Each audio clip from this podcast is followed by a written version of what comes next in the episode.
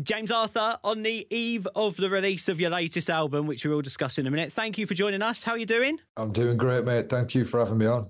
I'm really excited about this. We have been absolutely loving your your latest single, which we'll chat about in a mo. Uh, but first, you've been to Kent a few times to play charity football matches. Do you have any memories of any of your time down here, down south in, in Kent at all? Yeah, no, I do. I remember those remember those games um, because I was blowing out my backside for 90 minutes and uh, it was yeah it was, it was, it was tough did I score that day? Do you know? Was... Right. So this was what I was going to say. I was there, 2021. You was down. You was playing a charity football match, and I'm pretty sure you scored a back heel penalty in that oh, game. I went to have a look online the other day to find the evidence, and I, I couldn't find it anywhere.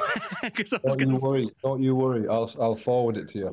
Well, do you know where you played that day? Uh, I know it was a th- it was a four, one of those 4G pitches. It was at. Um... Well, let, let, me fill the blanks for you. Right. It was at the Gallagher Stadium which yep. is home to Maidstone United. Maidstone, Maidstone. Yeah, I've been down there a couple of times. Yeah. The cool thing about this is on Saturday, Maidstone are heading to Ipswich to play Ed Sheeran's beloved club in the fourth round of the FA Cup. Oh, is that right? So I thought the best way to start this today would be if you could please, James, just take a moment to just record us a little message for one, our guys at Maidstone. Uh, but also, I think we should aim this a little bit at Ed to just let him know that his team are in for a tough ride. This is a message from Maidstone United.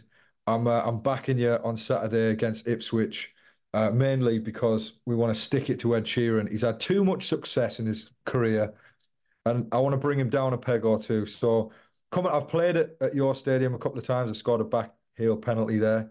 So, you know, if you need me, I'm about. Uh, yeah, good luck. Borough have already beaten this season, so you can do it as well. I love that. KM FM. Let's jump straight into it, shall we? Bittersweet Love, your fifth album, is out tomorrow. Is the feeling any different sat here today compared to your first, second, third, and, and so on? It's yeah, it's very different. It's very different because um, I think I've got to a place where I really know who I, I am and what I want as an artist. And um, the vision was very clear for this body of work. Uh, and so it feels like the first of a series of projects by me that um, that sound like I 100% trust myself. I think you know I've been I've been evolving, you know I've been progressing and growing as an artist, and um, there's a lot of rubbish stuff I've put out there, and uh, and I've felt like you know I've not been super proud of. Whereas I feel really proud of this body of work, and so I'm excited to share it with everyone. Are you the type of person that finds it difficult to take pride in your own work, or have you got to a point now where you can actually start to appreciate things, dissect it, and, and channel that energy? I, I kind of I have this thing where when when the music is just belongs to me and I'm listening to it when no one else has heard it, like I, I feel very differently about it to to then when I know the world's going to hear it, I, I, see all the flaws in it and I start to of overanalyze it and, and criticize it, which is probably quite normal for for anyone that makes art and wants to share it with with the world. But um, yeah, I, it's funny. I don't feel that way about this body of work for the first time. I feel very much like this. Uh, I back myself on it a lot more than ever before. I, I, then also find myself that when I go back and listen to bits from me even doing something like this, uh, I then compare myself to others who are out there, people that I love, don't get me wrong. So I was just wondering, is, is there anyone out there now that you're loving, that you're listening to, that you're sort of getting inspiration from?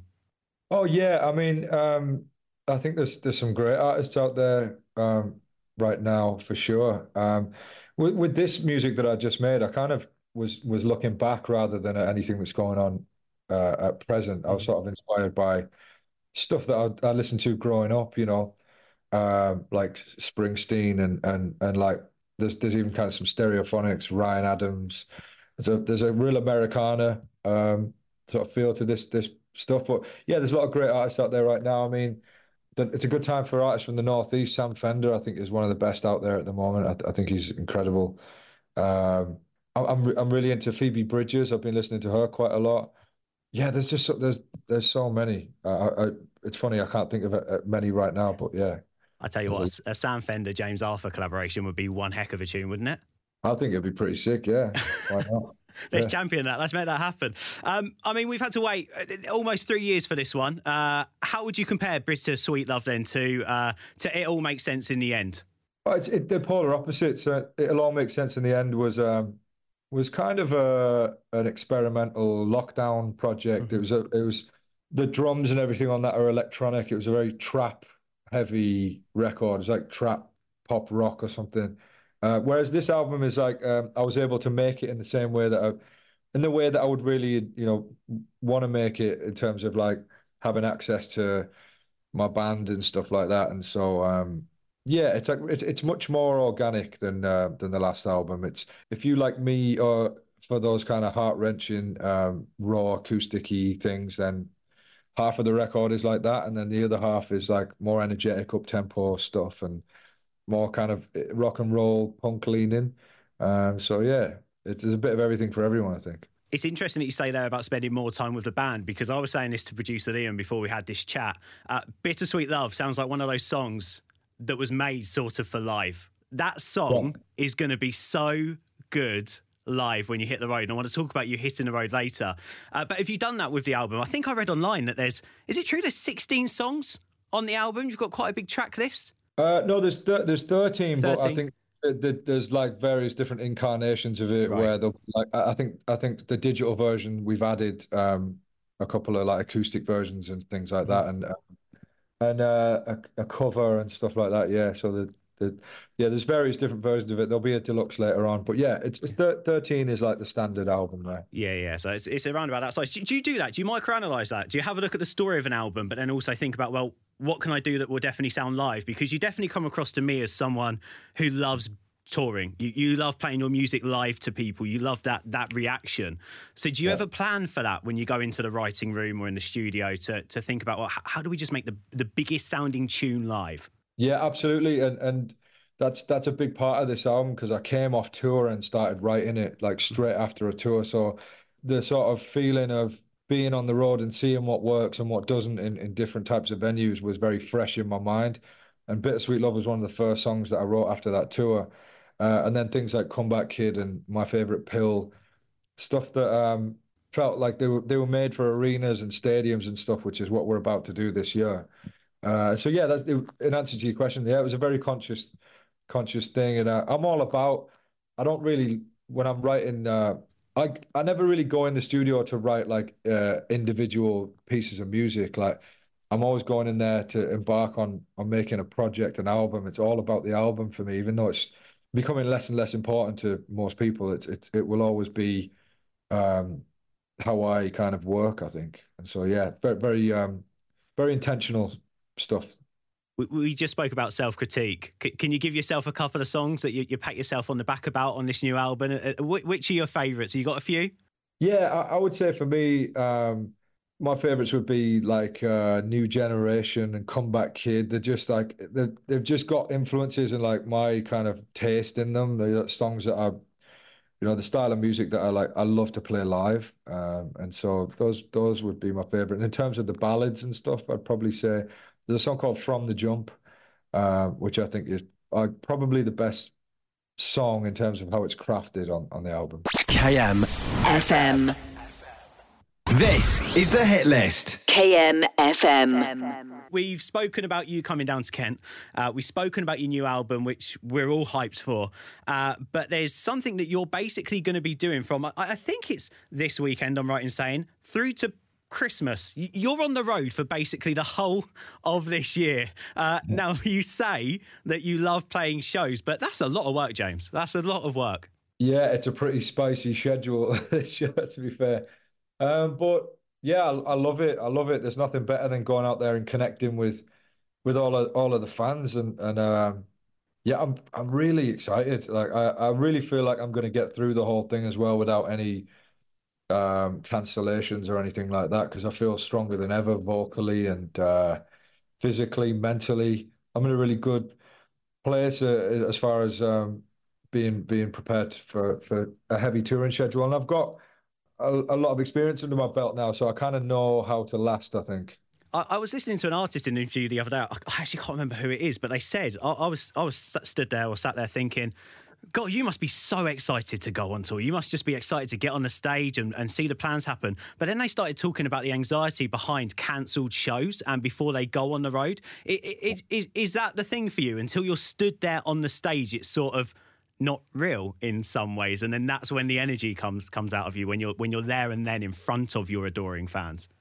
Yeah, it's a, it's a that, that's that's pretty accurate. Yeah, it's a really weird one actually because you know, it, it isn't until there's so many emotions that you go through and, and nerves and anxiety and all that kind of stuff until you're actually there and and you've got that adrenaline dump happening and you connect in with all those people. It um, doesn't feel real. And of course, like you said, cancellations are always a possibility. You know, you, we're only human beings at the end of the day. You don't know if your voice is going to go. You can lose your voice very easily, mm-hmm. um, and so sometimes it's um, it can be a miserable place being on tour, trying to keep keep that um, keep you keep yourself healthy in in in many ways. And what about the show? So, what can fans expect? Is it is it a mixture of the new stuff and, and some of obviously your, your, your, classics, a few a few covers in there as well? What what what can fans be looking forward to if they're seeing you on the road? Yeah, I think we've got a pretty perfect balance of of stuff in the set now. I'll obviously be playing bits from all five albums, uh, all the key songs that I think that people will be wanting to come and hear. Some of the some of the sort of fan favorite moments that have happened over the years, some of the viral moments with like a thousand years. We I covered that, and, and it's gone on to do mad things on Spotify and stuff. So yeah, I think we've covered all bases and uh, and more. Really, it's going to be a it's to be a, a, a great show. And I can't leave this interview, and I don't do this to every artist, but I have to say, James Arthur, your fans are the best. like yeah. genuinely, I, I, don't want to say that for you, um, but every time a new James Arthur song is out, we have thousands, thousands of messages from your fans asking us to play your songs. I've never ever experienced a fan base like your your army, um, and I know loads of them will be listening right now and as excited as all of us about your album coming out in a matter of hours. Have you got a message for those fans before the album drops? I do, yeah. I mean, it, and it's it's kind of much of the same thing that I that I always say, which is, you know, I I, I really wouldn't be here without um w- without them because they're my, my fans are like you said they're they're really fanatical and um and uh, they campaign for me in a big way every time I've got music out and um they sort of like you know I think they feel like I should get more support than than I do sometimes, and, and they really show up for me and, and make me feel that um, feel that love. And so, yeah, I, am just yeah, this album's for for them. You know, it's not for for anyone else. It's um, I'm really excited for them to to have it because I've waited long enough.